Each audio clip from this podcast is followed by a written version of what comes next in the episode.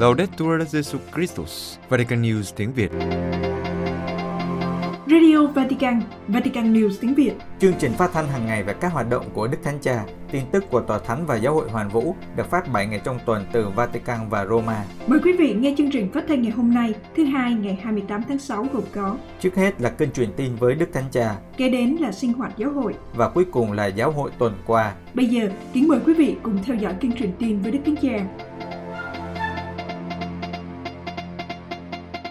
Kính thưa quý thính giả, trưa Chủ nhật ngày 27 tháng 6, Đức Thánh Cha đã cùng đọc kinh truyền tiên với các tín hữu hiện diện tại quảng trường Thánh Phêrô.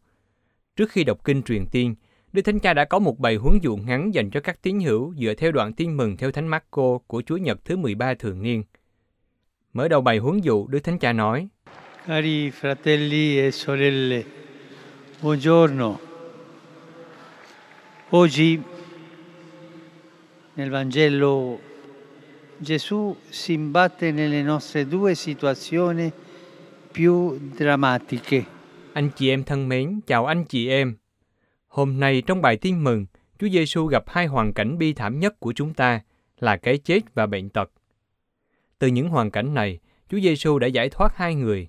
Một bé gái đã chết trong lúc cha cô bé đi cầu xin Chúa Giêsu giúp đỡ và một người phụ nữ bị băng huyết nhiều năm.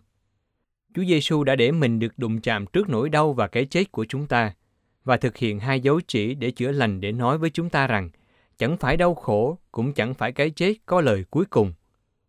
Người cho chúng ta biết rằng chết không phải là hết. Người đã vượt thắng được kẻ thù này là điều mà chúng ta không thể tự mình giải thoát được. Tuy nhiên, trong thời điểm này, lúc mà bệnh tật vẫn là tâm điểm của các bản tin, thì chúng ta chú ý đến một dấu chỉ khác, đó là sự chữa lành của người phụ nữ. Hơn cả vấn đề sức khỏe, điều làm tổn hại chị hơn cả là về mặt tình cảm. Chị bị chảy máu và do đó, theo tâm lý thời đó, chị bị coi là không thanh sạch. Chị bị gạt ra ngoài lề xã hội, chị không thể có những mối quan hệ ổn định, một người bạn đời, một gia đình và những mối quan hệ xã hội bình thường. Chị sống một mình với một trái tim đầy vết thương. Căn bệnh lớn nhất của cuộc đời là gì? Là ung thư, lao phổi hay đại dịch? Không, căn bệnh lớn nhất của cuộc đời là thiếu tình yêu, là không thể yêu. Chị phụ nữ tội nghiệp này bị băng huyết, nhưng hệ lụy của nó là thiếu tình yêu, bởi vì không thể hòa vào xã hội với người khác. Và sự chữa lành quan trọng nhất là về tình cảm. Nhưng nhìn thấy nó như thế nào? Câu chuyện về người phụ nữ không tên này mà chúng ta đều có thể nhìn thấy nơi tất cả chúng ta là một ví dụ. Bản văn nói rằng chị hết sức quan tâm đến tình trạng của mình, bao phen khổ sở vì chạy thầy chạy thuốc đã nhiều, đến tán gia bại sản, mà bệnh vẫn không thuyên giảm, lại còn thêm nặng là đằng khác. Đã bao nhiêu lần chúng ta tự nếm mình vào những biện pháp khắc phục sai lầm để tự thỏa mãn sự thiếu thốn tình yêu của mình. Chúng ta nghĩ rằng thành công và tiền bạc làm cho chúng ta hạnh phúc, nhưng tình yêu không thể mua được. Chúng ta nương nấu trong cái ảo, nhưng tình yêu lại cụ thể. Chúng ta không chấp nhận bản thân như mình là, và chúng ta ẩn sâu những thủ đoạn của bề ngoài, nhưng tình yêu không phải là hình thức bên ngoài. Chúng ta tìm kiếm giải pháp từ các đạo sư và pháp sư, rồi chỉ thấy mình hết tiền và không bình an, giống như người phụ nữ này. Cuối cùng, chị đã chọn Chúa Giêsu và chen mình vào giữa đám đông để chạm vào áo choàng của người. Nghĩa là người phụ nữ này tìm cách tiếp xúc trực tiếp và thể lý với Chúa Giêsu.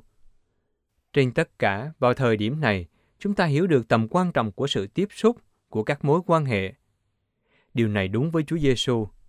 Đôi khi chúng ta bằng lòng với việc tuân giữ một số giới luật và lặp đi lặp lại những lời cầu nguyện.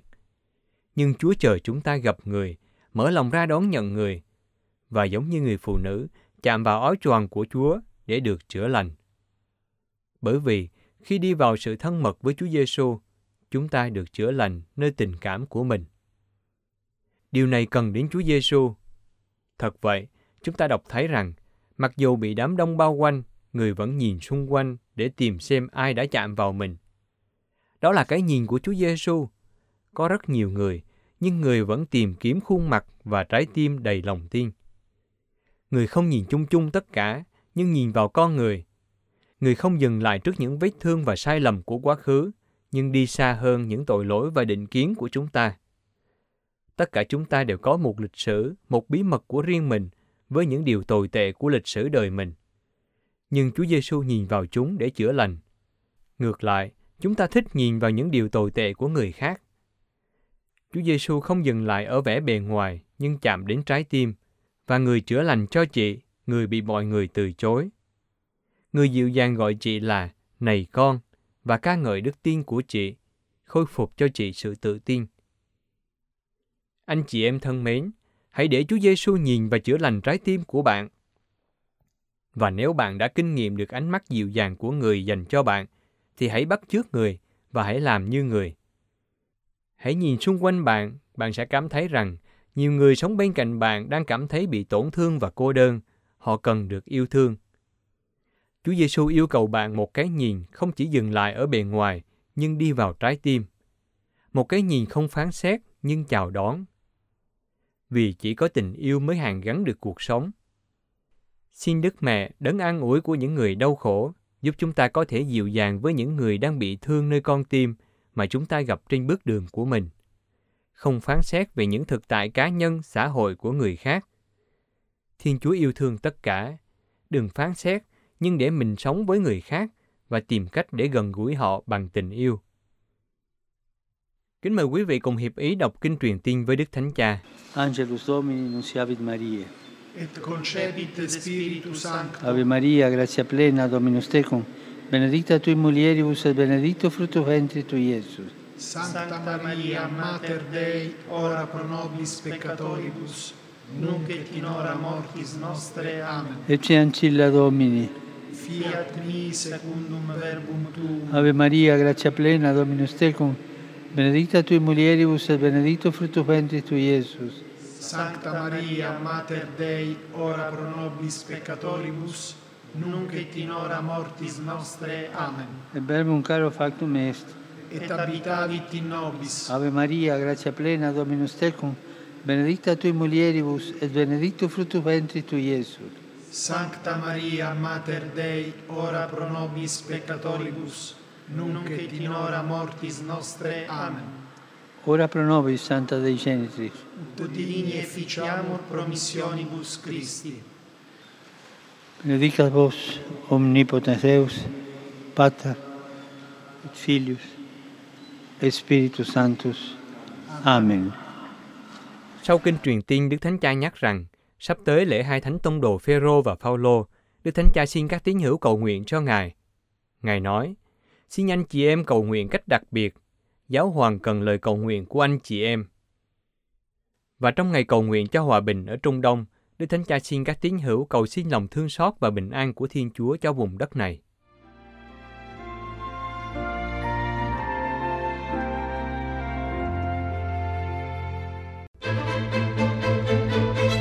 Vatican News tiếng Việt Chuyên mục Sinh hoạt giáo hội Phỏng vấn Bộ trưởng Kinh tế Tòa Thánh về Quỹ đồng tiền Thánh Phêrô. Kính thưa quý thính giả, cũng như mọi năm, ngoại trừ năm ngoái, ngày lạc quyên đồng tiền Thánh Phêrô theo truyền thống sẽ được tổ chức vào ngày 29 tháng 6, lễ hai thánh tông đồ Phêrô và Phaolô. Đồng tiền Thánh Phêrô là nguồn trợ giúp tài chính của các tín hữu cho Đức Thánh Cha, như dấu chỉ chia sẻ sự quan tâm của người các vị Thánh Phêrô đối với nhiều nhu cầu của giáo hội hoàn vũ và các hoạt động bác ái giúp đỡ những người thiếu thốn. Số tiền thu được trong ngày lễ này được gửi đến Đức Thánh Cha để hỗ trợ các sứ vụ của giáo hội và các hoạt động bác ái. Cuộc lạc quyên này có nguồn gốc từ lâu đời bởi vì ngay từ thời giáo hội sơ khai, các tín hữu đã hỗ trợ các hoạt động của các tông đồ. Đến cuối thế kỷ thứ 8, những người Anh sau khi trở lại công giáo, họ cảm thấy rất gắn kết với Đức Giáo Hoàng và đã quyết định gửi một khoản đóng góp hàng năm cho Ngài. Chương trình này có tên Đồng tiền Thánh Phêrô và đã nhanh chóng lan rộng trên các nước châu Âu. Nhân cuộc lạc quyên này, Vatican News có cuộc phỏng vấn với cha Juan Antonio Guerreros Alves, dòng tên Bộ trưởng Bộ Kinh tế của Tòa Thánh về những điều liên quan đến quỹ đồng tiền Thánh Phêrô. Thưa cha Guerrero, Sau quá nhiều tin tức trái chiều, nhiều người đặt câu hỏi và muốn biết về đồng tiền Thánh Phêrô. Vậy cha có thể nói chi tiết về quỹ này không? Trước hết tôi muốn nói rằng mọi người có quyền được biết chúng tôi sử dụng số tiền được trao cho chúng tôi như thế nào. Đôi khi mâu thuẫn đến từ sự thiếu hiểu biết và cũng có thể đến từ sự thiếu minh bạch. Khi tôi bắt đầu công việc với tư cách là Bộ trưởng Kinh tế, Đức Thánh Cha đã yêu cầu tôi đặc biệt chú ý đến tính minh bạch. Trong thời gian làm trong Bộ Kinh tế, tôi đã cố gắng chia sẻ với các tín hữu những dữ liệu kinh tế của Tòa Thánh mà tôi biết và điều đó có vẻ phù hợp với tôi. Vậy đâu là mục đích của đồng tiền Thánh Phêrô thưa cha? Chúng ta đang nói về hoạt động bác ái của Đức Thánh Cha. Tất nhiên, bác ái là lạc quyên cho các giáo hội địa phương, các tổ chức, các gia đình hoặc những người đang gặp khó khăn. Nhưng tiền quyên góp không chỉ đến từ Roma và Vatican, tiền còn được phân phối cho các khu vực khác nhau trên thế giới cho các hoạt động bác ái. Đây là một trong những mục tiêu của đồng tiền Thánh Phêrô. Có nghĩa là có những khoản tiền quyên góp cho đồng tiền Thánh Phêrô đến và được phân phối ngay lập tức cho những nơi có nhu cầu. Tôi xin đưa ra một thí dụ. Năm 2021, khi đồng tiền Thánh Phêrô thuộc sự giám sát và quyền kiểm soát của Bộ Kinh tế cho đến nay, đồng tiền Thánh Phêrô đã nhận được 21 triệu euro tiền quyên góp. Trong số này, 8 triệu euro đã được phân phối cho các dự án loan báo tin mừng hoặc xã hội để hỗ trợ các giáo hội đang cần giúp đỡ, chủ yếu là các nước ở châu Phi, châu Á và châu Mỹ Latin. Tuy nhiên, đồng tiền Thánh Phêrô không chỉ được sử dụng cho các hoạt động bác ái. Thực tế, điều quan trọng cũng cần phải giải thích và hiểu rằng một phần hoạt động bác ái của Đức Thánh Cha liên quan đến sứ vụ hiệp nhất trong bác ái của Ngài và Ngài thực hiện điều này qua các bộ, các tổ chức của giáo triều. Một phần ngân sách của một số bộ nhằm giúp đỡ các giáo hội đang gặp khó khăn, nhưng đây thường không phải là phần chính trong sứ mạng của bộ. Các tổ chức của giáo triều này không có thu nhập riêng và thường không nhận được khoản chi trả tài chính cho các dịch vụ. Chúng ta hãy nghĩ đến việc phục vụ sự hiệp nhất của đức tin, phục vụ của các tòa án của giáo hội, phục vụ việc truyền thông của Đức Thánh Cha, việc chăm sóc di sản nhận được qua nhiều thế kỷ trong thư viện hoặc văn khố, nơi lưu giữ các tài liệu quan trọng của lịch sử nhân loại, của các cơ quan đại diện của giáo hoàng trên khắp thế giới, vân vân và vân vân. Những dịch vụ này cần được cung cấp cho giáo hội Hoàng Vũ nhưng không có thu nhập và được tài trợ một phần bởi đồng tiền Thánh Phêrô. Thưa cha, người ta thường nói về quỹ triệu đô của đồng tiền Thánh Phêrô. Cha có thể giải thích lý do tại sao một phần quyên góp của đồng tiền Thánh Phêrô được tiết kiệm và tại sao một quỹ được thành lập? Về khoản tiết kiệm và thực tế là đã có quỹ đồng tiền Thánh Phêrô tồn tại trong nhiều thập kỷ. Một lời giải thích cơ bản là khi các khoản đóng góp đáng kể và ngoại thường đến, chẳng hạn như một yêu cầu lớn cho sứ vụ của Đức Giáo Hoàng, thì có vẻ không khôn ngoan nếu chi tiêu ngay trong năm. Nó có thể được sử dụng sau đó khi cần thiết hoặc có thể tạo một quỹ để hỗ trợ các dự án dài hạn theo thời gian. Tiết kiệm trong những năm ít cần để sử dụng những khi cần thiết là điều hợp lý và khôn ngoan. Tất nhiên, những khoản tiết kiệm này phải được quản lý cẩn thận theo các nguyên tắc của học thuyết xã hội của giáo hội với sự khôn ngoan của một người cha tốt trong gia đình và với ý thức rằng những gì chúng tôi nhận được mỗi năm không đủ cho tất cả các chi phí của sứ vụ. Cuộc khủng hoảng kinh tế do đại dịch gây ra có ảnh hưởng nhiều đến cuộc lạc quyên đồng tiền Thánh Phêrô gần đây không thưa cha? Chúng tôi đã nhận thấy sự sụt giảm trong những lần lạc quyên trong vài năm qua. Từ năm 2015 đến năm 2019, quyên góp giảm 23%. Ngoài sự sụt giảm này, vào năm 2020, năm đầu tiên của Covid, đồng tiền Thánh Phêrô nhận được thấp hơn 18%. Cuộc khủng hoảng liên quan đến đại dịch có thể sẽ lại tái diễn trong năm nay. Một số khoản quyên góp nhận được có mục đích cụ thể, số khác là tặng nói chung cho Đức Thánh Cha.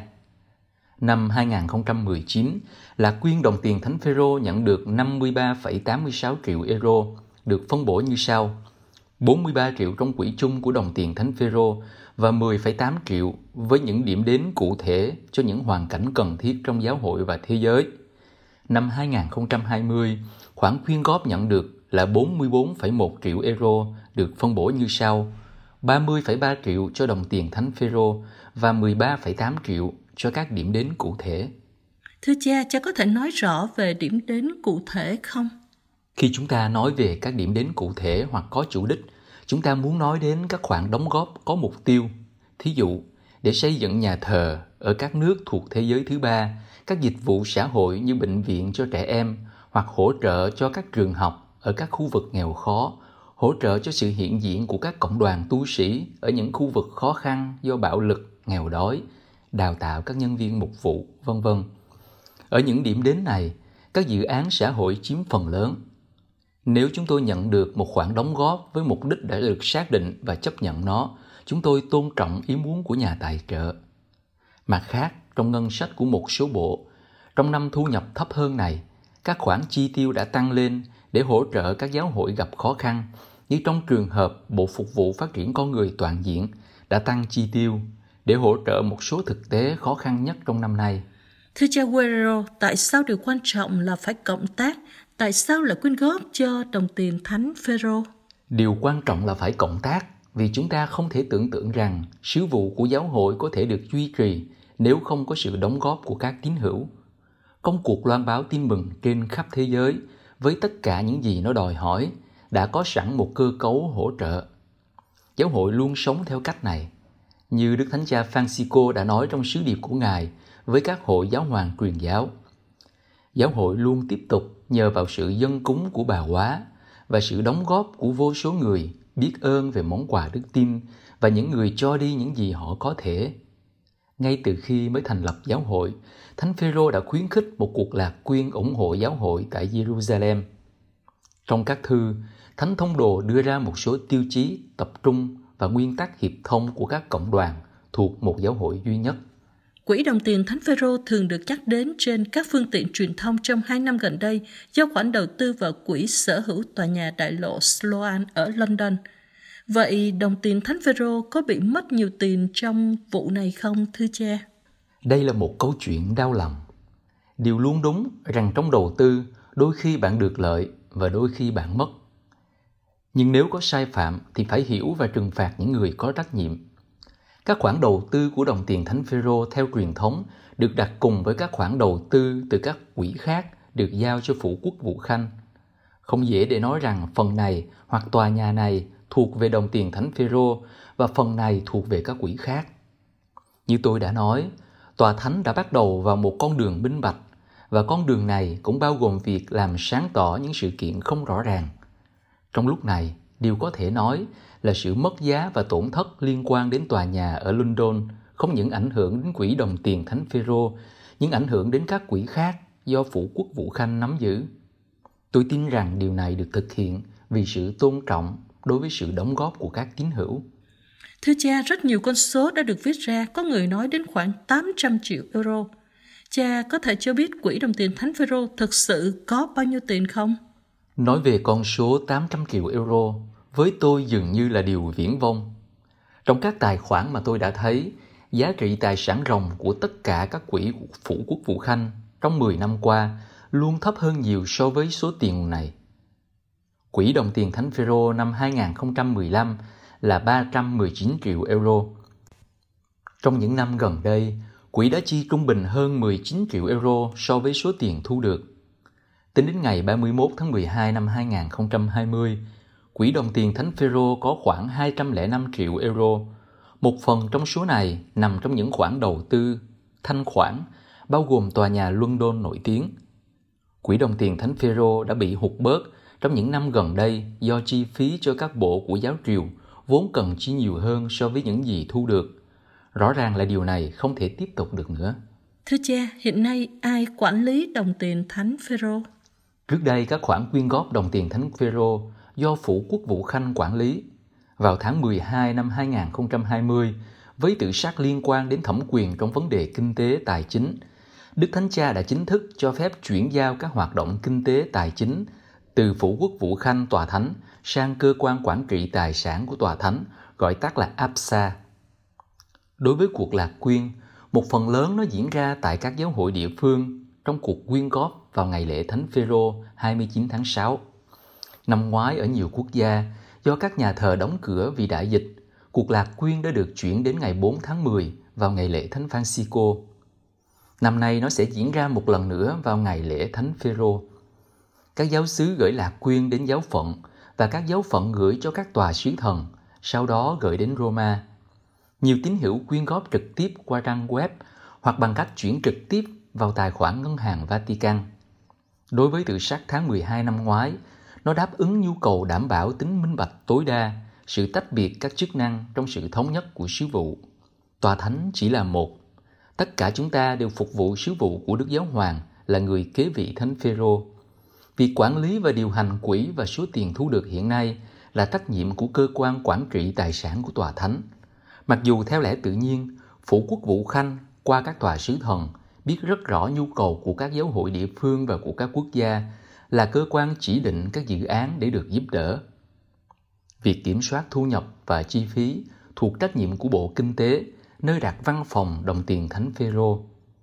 Chúng tôi hy vọng có thể cung cấp càng sớm càng tốt một bản tường trình chính xác cho các tín hữu về mọi thứ liên quan đến việc quyên góp đồng tiền Thánh Phêrô, bắt đầu với các khoản thu và các khoản chi.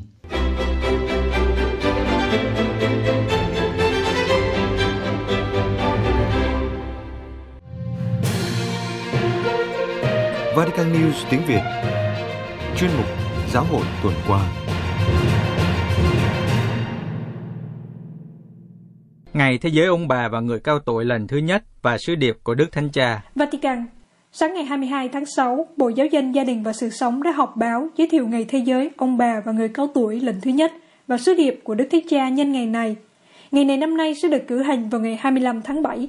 Ngày Thế giới ông bà và người cao tuổi được Đức Thánh Cha công bố thiết lập trong buổi đọc kinh truyền tin trưa Chủ nhật ngày 31 tháng 1 năm nay và sẽ được cử hành vào Chủ nhật thứ tư của tháng 7, gần với lễ hai thánh Gioan Kim và Anna.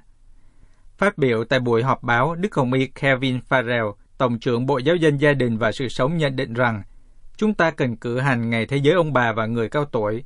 Sau một năm khó khăn, chúng ta thật sự cần cử hành ông bà và các cháu, người trẻ và người cao niên Đức Hồng Y nhấn mạnh đến sự dịu dàng, như Đức Thánh Cha đề cập đến trong sứ điệp cũng được công bố cùng ngày 22 tháng 6.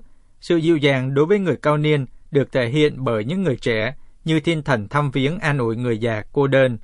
Đồng thời, ngày này cũng nói về sự dịu dàng của ông bà dành cho con cháu, sự hướng dẫn chắc chắn của họ giúp cho những con cháu đã bị mất định hướng. Sứ điệp của Đức Thánh Cha, theo Đức Hồng Y, vừa là tình yêu, vừa là lời yêu cầu dành cho các ông bà và người cao niên. Đức Thánh Cha mời gọi họ căn tân ơn gọi trong thời điểm quan trọng của lịch sử bằng ước mơ, ký ức và lời cầu nguyện. Toàn văn sư điệp sẽ được gửi đến quý vị trong một sinh hoạt giáo hội. Cũng phát biểu trong buổi họp báo, tiến sĩ Vittorio Celso, đặc trách mục vụ người cao niên của Bộ Giáo dân Gia đình và Sự sống, nhận định rằng Ngày Thế giới ông bà và người cao tuổi là cơ hội để cảm nghiệm một giáo hội tiến bước các con cháu trao sứ điệp của Đức Thánh Cha cho ông bà, các trẻ em của các giáo sứ và cộng đoàn, tìm kiếm người cao niên sống đơn độc để nói với họ. Con luôn ở bên ông, bên bà. Các con cháu cũng có thể cùng đọc với ông bà lời kinh được dọn cho ngày này và có thể tặng cho họ một bông hoa hay một món quà nhỏ. Tại Roma, vào ngày 25 tháng 7, Đức Thánh Cha sẽ cử hành thánh lễ với một số ông bà và người cao niên trong giáo phận Roma. Ông Salzo đề nghị Mỗi giáo phận và giáo sứ có thể dành một thánh lễ để cử hành ngày thế giới ông bà và người cao tuổi, với càng nhiều ông bà và người cao niên tham dự càng tốt, để sự hiện diện của họ là một dấu hiệu rõ ràng cho thấy tầm quan trọng của họ trong cộng đồng. Bộ Giáo dân Gia đình và Sự sống cũng phát động một chiến dịch xã hội và mời gọi mọi người, đặc biệt là người trẻ, kể về những cuộc thăm viếng và sáng kiến của họ. Cùng ngày 22 tháng 6, Tòa án giải tối cao đã ban sắc lệnh ban ơn toàn xá cho các ông bà nội ngoại, người cao niên, cũng như các tín hữu tham dự Ngày Thế giới ông bà và người cao tuổi vào ngày 25 tháng 7 với các điều kiện thông thường là xưng tội, rước lễ và cầu nguyện theo ý Đức Giáo Hoàng. Đức Thánh Cha tiếp một nhóm tù nhân ở Roma. Vatican Vào sáng thứ Hai ngày 21 tháng 6, 12 tù nhân đến từ nhà tù Rebibbia Roma đã được Đức Thánh Cha tiếp kiến tại nhà trọ Thánh Mata. Các tù nhân đã tặng Đức Thánh Cha một giỏ bánh mì do chính họ làm từ tối hôm trước, cùng với lời nói cảm ơn đến vị cha chung về món quà hy vọng mà Ngài đã trao ban cho các tù nhân. Trong một khí gia đình của buổi gặp gỡ, Đức Thánh Cha đã chia sẻ với các tù nhân sự quan tâm của Ngài đối với những ai đang sống trải nghiệm nhà tù. Đức Thánh Cha còn nhắc đến các lần viếng thăm các nhà tù mà Ngài đã thực hiện ở Argentina và đảm bảo lời cầu nguyện của Ngài dành cho các tù nhân cũng như gia đình của họ. Nói về niềm vui gặp gỡ này, cha Moreno Versolato, linh mục tuyên úy nhà tù nói, Hôm nay với Đức Thánh Cha, toàn thể cộng đoàn nhà tù đã sống một kinh nghiệm rất quan trọng. Đúng vậy, hôm nay chúng tôi cùng nhau đến Vatican như một cộng đoàn, 12 tù nhân, giám đốc nhà tù ở Rebibia, ba nhà giáo dục, cảnh sát trại giam và hai nữ thẩm phán giám sát. Linh mục tuyên úy chỉ ra chính sự hiện diện của hai thẩm phán Anna Vari và Paula Capelli có một ý nghĩa sâu sắc. Họ là những người đánh giá và ký giấy phép cho con đường tái hòa nhập xã hội qua các biện pháp thay thế bán tự do. Quả thật, đây là một trải nghiệm về vẻ đẹp, vốn là một trường sống cho tất cả mọi người. Đức Thánh Cha thường thể hiện sự quan tâm của Ngài đối với các tù nhân. Vào năm 2020, Ngài đã chọn một linh mục tuyên úy nhà tù để viết các bài suy niệm cho chặng đàn thánh giá thứ sáu tuần thánh. Trước đại dịch, theo truyền thống, Đức Thánh Cha cử hành thánh lễ tiệc ly trong một nhà tù hoặc trung tâm giam giữ ở Roma. Trong thánh lễ, Ngài rửa chân cho các tù nhân. Năm 2016, năm thánh lòng thương xót, Ngài đã tổ chức thánh lễ cho các tù nhân và gia đình của họ tại đền thờ Thánh Phêrô. Đức Hồng Y Parolin, chúng ta cần một đức tin năng động để chống lại sự nản lòng. Mexico Trong cuộc viếng thăm Mexico, Đức Hồng Y Pietro Parolin, quốc vụ khanh tòa thánh, đã chủ sự thánh lễ tại đền thánh Đức Mẹ Guadalupe hôm Chủ nhật ngày 20 tháng 6. Ngài nhấn mạnh rằng, chúng ta cần một đức tin nhất quán và năng động để chống lại mọi sự nản lòng, sợ hãi và bối rối. Mở đầu bài giảng, Đức Hồng Y Parolin nói, Chúng ta đang ở đây trước sự hiện diện của nữ vương châu Mỹ. Chúng ta không thể không nghĩ đến con thuyền đang bị lung lay trước sóng gió. Đó là hoàn cảnh của Mexico và của các nước khác. Quốc vụ khanh tòa thánh nhận định, giữa rất nhiều thử thách, giáo hội như là một gia đình đã cố gắng gần gũi, đồng hành, đã cầu nguyện cho rất nhiều người đau khổ về thể xác và tinh thần. Hôm nay cũng vậy, lời cầu nguyện của chúng ta lên tới Chúa như một tiếng kêu gần như thách đố. Lạy Chúa, Chúa đang ở đâu? Lạy Thầy, sao Thầy lại ngủ? Và một lần nữa, Chúa đã làm cho chúng ta cảm nhận được sự hiện diện của người qua lòng quảng đại phục vụ của rất nhiều người tốt, những người đã giúp chúng ta về tinh thần và thể chất, những người đồng hành với chúng ta qua lời cầu nguyện. Đúng thế, ngay cả trong thời gian thử thách này, Chúa đã tỏ mình ra, nâng chúng ta lên, để cùng nhau chúng ta xây dựng tương lai của cộng đoàn và toàn thế giới. Đề cập đến tình hình xã hội, Đức Hồng Y nói, chúng ta hãy nghĩ đến tình trạng bất bình đẳng và bạo lực trong nhiều năm đã làm rúng động Mexico và các quốc gia khác. Chúng ta đang đứng trước một Mexico cần phải hòa giải với chính mình, cần nhận ra mình là một dân tộc anh em, tha thứ cho nhau, đoàn kết như một xã hội vượt qua sự phân cực. Một Mexico biết cách nhìn lại lịch sử của mình để không quên sự phong phú có từ cội nguồn và bản sắc. Là những người có đức tin, chúng ta nhận ra rằng cuộc gặp gỡ với Chúa Giêsu đã và đang tiếp tục là hồng ân quý giá và siêu việt nhất cho các dân tộc và nền văn hóa của quốc gia này, cũng như lục địa châu Mỹ, để mở ra những con đường tốt hơn cho tương lai, một tương lai hòa giải và hòa hợp, chúng ta phải củng cố và đào sâu đức tin của chúng ta vào Chúa Giêsu Kitô.